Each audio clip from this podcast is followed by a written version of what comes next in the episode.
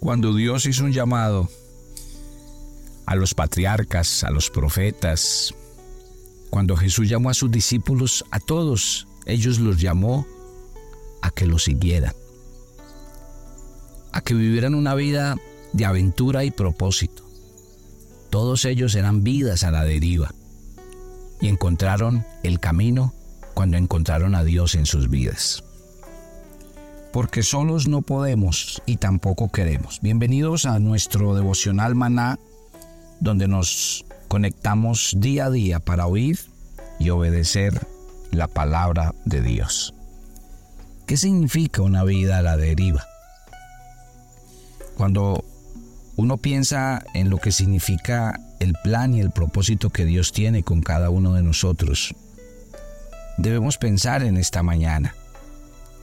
Mientras usted hace este tiempo devocional, deje que Dios hable a su corazón. Alguien decía, hágase todos los días la pregunta, ¿por qué estoy aquí y hacia dónde voy? Descubrir cada día el propósito con el que Dios nos hizo. Crecer cada día hasta alcanzar el máximo de nuestro potencial para llegar a ser la, mejor versión de nosotros mismos. Y sobre todo vivir una vida que ayude y bendiga a otros. ¿Sabían ustedes que cada uno de nosotros nació con un propósito en la vida? Entonces, ¿cuál es nuestra responsabilidad? Construir o descubrir cuál es el propósito con el que Dios nos hizo. El Salmo 138, 8 dice, el Señor cumplirá su propósito en mí. Recuerde que Él fue el que nos hizo y el que nos dio forma. Que Él fue el que nos puso nombre y nos colocó en el sitio de la tierra donde nacimos y donde hoy estamos. Todo este camino por donde Dios te ha traído, dice la Biblia en Deuteronomio, en el capítulo 8,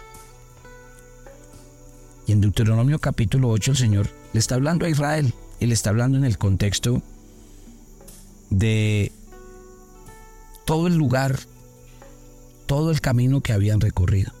Pero Dios nos está hablando a nosotros de manera particular. Dice Deuteronomio 8.2, te acordarás de todo el camino por donde te ha traído el Señor tu Dios estos 40 años en el desierto, para afligirte, para probarte, para saber lo que había en tu corazón, si habías de guardar o no sus mandamientos. Te afligió, te hizo tener hambre, te sustentó con maná, comida que no conocías tú, ni tus padres la habían conocido, para hacerte saber que no solo de pan vivirá el hombre, mas de todo lo que sale de la boca del Señor vivirá el hombre. Tu vestido nunca se envejeció sobre ti, ni el pie se te ha hinchado en estos cuarenta años. Reconoce a sí en tu corazón que como castiga el hombre a su hijo, así el Señor tu Dios te castiga. Guardarás pues los mandamientos del Señor, andando en sus caminos y temiéndole, porque el Señor tu Dios te introduce en la buena tierra, tierra de arroyos, de aguas, de fuentes, de manantiales, que brotan en vegas y montes, tierra de trigo, cebada, de vides, higueras, granadas, tierra de olivos, de aceite, de miel, tierra en la cual no comerás el pan con escasez, ni te faltará nada en ella. Tierra cuyas piedras son hierro y de cuyos montes sacarás cobre. Comerás, te saciarás y bendecirás al Señor tu Dios por la buena tierra que el Señor te ha dado. Dios tiene planes contigo. Dios tiene planes exactos para cada uno de ustedes. Y la idea de encontrar nuestro propósito es ese. ¿Qué es importante al leer este pasaje? En este pasaje encontramos que el Señor llevaba a Israel como nos lleva a cualquiera de los que estamos aquí. Y Dios tiene un propósito. Mire que lo sacó de la tierra de Egipto, que representa la tierra de la esclavitud, y los quería llevar hacia la tierra prometida. ¿Qué es ese recorrido? Un camino. Pero Dios no quiere que nuestras vidas vayan a la deriva.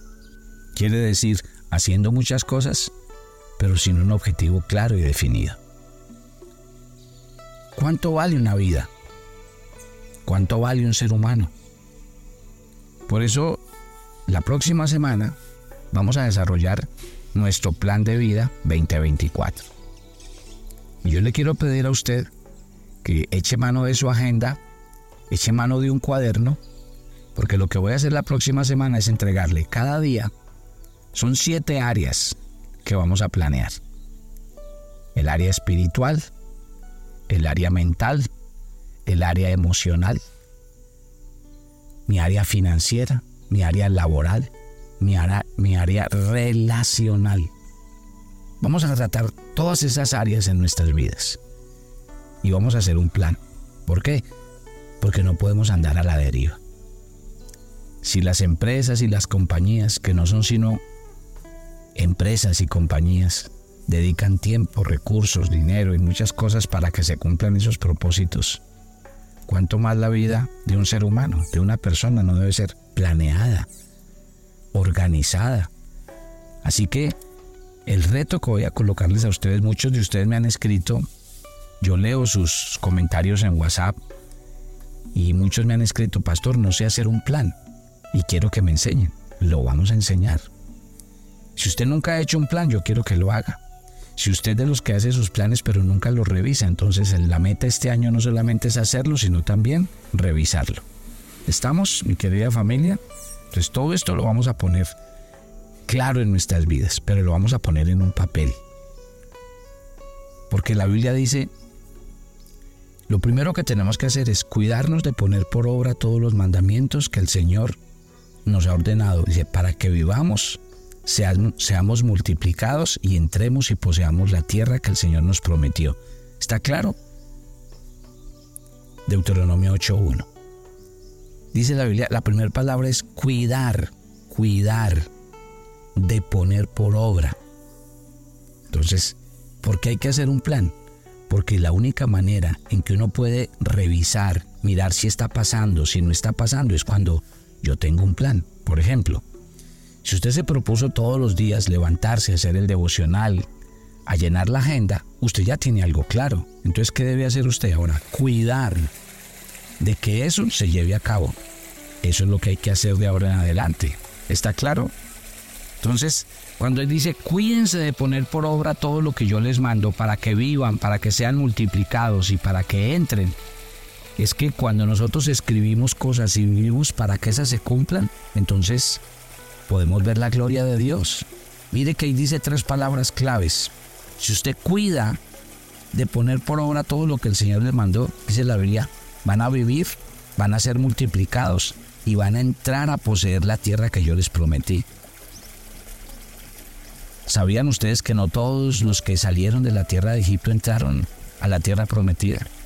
Es más, la mayoría no entró. Solamente dos personas entraron. Ese es un dato tremendamente desalentador, pero también debe ser de mucha alerta para nosotros. ¿Por qué de todos los que salieron ninguno entró? Solo dos. Porque el problema es que a lo largo del camino no obedecieron a Dios no guardaron ni pusieron por obra sus mandamientos, no cuidaron de poner por obra los mandamientos del Señor. O sea, cuando Dios habla, habla en serio. Dios te hizo con un propósito, pero el propósito final, ya Dios te dio lo que hay que hacer para alcanzar ese propósito. Ya Dios te ha dado leyes, mandamientos, para que los pongas por obra y los guardes. Dice el versículo 2, te acordarás por todo el camino donde el Señor te ha traído durante estos 40 años en el desierto para afligirte, para probarte y para saber lo que había en tu corazón. Punto número 2. ¿Qué significa esto de la tierra prometida? Significa que antes de llegar a la tierra prometida hay un desierto que cruzar. Y que muchas veces Dios va a usar el desierto para probarnos. Y que las aflicciones que vamos a vivir también son parte del camino y que las dificultades que vamos a pasar son parte del camino y que la gente difícil con la que vamos a tratar son parte del camino. O sea que en el cumplimiento del propósito de Dios para tu vida no le pidas a Dios que te quite la gente difícil, ni las situaciones difíciles, ni las complicaciones, son parte del camino. Porque la Biblia dice que eso también hace parte del crecimiento y la formación que Él tiene para mi vida. Pero ¿qué es lo importante? Saber que vamos a cumplir una meta y un objetivo, salir de Egipto y llegar a la tierra prometida. Por eso hay que tener un plan, por eso hay que escribir. Y, y eso me va a permitir, si yo escribo y tengo un plan, me va a permitir semanalmente, quincenalmente y mensualmente hacer evaluaciones. ¿Cómo voy? ¿Cómo estoy administrando mi vida, mi tiempo, mis recursos, mi dinero? ¿Cómo está mi vida espiritual? Si ven lo interesante, versículo 3. Te afligió, te hizo tener hambre, te sustentó con maná, comida que no conocías tú ni tus padres habían conocido, para hacerte saber que no solo de pan vivirá el hombre, sino de toda palabra que sale de la boca del Señor. Y dice en el versículo 3, el punto 3, así como Dios no te va a quitar lo que hay en tu alrededor para hacerte crecer, sí te va a proveer todos los días el alimento espiritual que tu vida necesita. Dios le proveyó a Israel el sustento. Dios le proveyó a Israel la manera en cómo se mantenían firmes en medio del desierto y de las dificultades. Y es lo mismo. Cada mañana Dios va a colocar para ti su palabra, su presencia y te va a decir, yo voy contigo, yo voy delante de ti, yo te cuido, yo te sustento, yo te doy lo que tu vida necesita. Y yo creo que eso para nosotros debe ser completamente decisivo. Saber que en este propósito en el que Dios va conmigo, yo no estoy solo, sino que Él, Él va delante de mí. ¿Y qué dice el versículo 7? Porque el Señor tu Dios te introduce en la buena tierra, tierra de arroyos, de aguas, de fuentes, de manantiales, que brotan en vegas, en montes tierra de trigo, cebada, vides, higueras, granadas, tierra de olivos y aceite de miel, tierra en la cual no comerás el pan con escasez, ni faltará nada en ella. Y este punto número cuatro, ¿qué nos dice? Mire la clase de vida que el Señor quiere que usted viva. Pero otra vez, hay un camino que recorrer, hay un desierto que atravesar y hay un alimento que tomar. Cuando uno mira esto en su conjunto, encuentra que las bendiciones no van a llegar así nomás. Y que el cristiano no puede vivir de una ilusión que no es cierta. Eso es lo que nos vende el mundo. Pero resulta que lo que Dios quiere es que cada día vivamos para hacer la tarea. Yo insisto en un tema. Cada día, cada día. Deje que Dios motive y desafíe su corazón mañana tras mañana. Y cuando usted haga la tarea, en el primer momento y en el primer instante, el resto de su vida será impactado por ella. ¿Qué pasaría si usted se da cuenta que los primeros 15 minutos de su vida tienen un impacto total sobre todo su día laboral, toda su vida en el día a día? Yo creo que usted diría, wow, no cambio esos 15 minutos por nadie. Y eso es lo que tenemos que entender los cristianos y los hijos de Dios que la vida no es la misma cuando uno se levanta a tomar el alimento, la guía, la dirección y el sustento que viene de Dios o vivir la vida solito, viviendo en sus propios esfuerzos, en sus propias luchas. Ese es un camino que cada día tenemos que escoger. ¿Qué vamos a hacer mañana tras mañana? ¿Nos, ¿Nos vamos a levantar a vivir la vida nosotros solos y en nuestro esfuerzo o vamos a invitar a Dios a que haga parte de ese diario vivir? Esa es una decisión diaria. Y usted que está escuchando el devocional esta mañana, yo creo que usted ya tomó una decisión. Oír la voz de Dios, llenar su agenda devocional y proponerse una meta. ¿Cuál? Obedecer, porque tampoco se trata de oír. Tampoco se trata de venir y hacer un ritual y ya lo cumplí y me voy. No. Si Dios esta mañana me dijo, tienes que obedecer, entonces yo voy a obedecer. Tienes que apartarte de esto, yo me tengo que apartar tienes que tomar esta decisión, yo voy a tomar esa decisión, porque ahí está el secreto de la vida cristiana. Gloria a Dios. O sea que preparen sus cuadernos, preparen sus agendas, porque la próxima semana vamos a entrar en materia para desarrollar el plan de vida. Yo les voy a entregar versículos. Esos versículos van a ser las promesas que usted va a asumir para cada área de su vida y donde usted muy atentamente durante todo el año va a ser lo que dice este Deuteronomio capítulo 8. Usted va a estar atento. Usted va a cuidar su vida, su corazón, sus bienes, sus recursos, su tiempo, su vida espiritual. Eso es. Ahí está el secreto para que este año sea un año totalmente diferente. Yo le invito a que ahí donde está ore conmigo. Padre, gracias por esta mañana. Y gracias por mi vida. Gracias porque hoy entiendo que tú me hiciste con un propósito y con un plan. A Israel le dijiste, te voy a sacar de la tierra de Egipto y te voy a llevar a la tierra prometida. Pero lo hiciste atravesar un desierto. Y lo afligiste y lo probaste. Pero luego lo introdujiste en la tierra que fluía leche y miel, tierra donde todo estaba en abundancia. Es el mismo proceso en el que quieres llevarme a mí y yo quiero vivir para ese propósito. Yo quiero entender que esto que pasa en mi vida, tengo que cuidarlo y que los planes que he hecho para el 2024 tengo que buscar que se cumplan y sean una realidad, sobre todo en mi área espiritual. Señor, gracias por cada oyente de Maná. Gracias por la disposición que has colocado en sus corazones de oír y entender tu palabra para obedecerla y ponerla por obra. Te entregamos este día, ve delante de nosotros, cuídanos, guárdanos y gracias por estar con nosotros en Cristo Jesús. Y yo los espero mañana en nuestro viernes de oración hermana. Bendiciones para todos.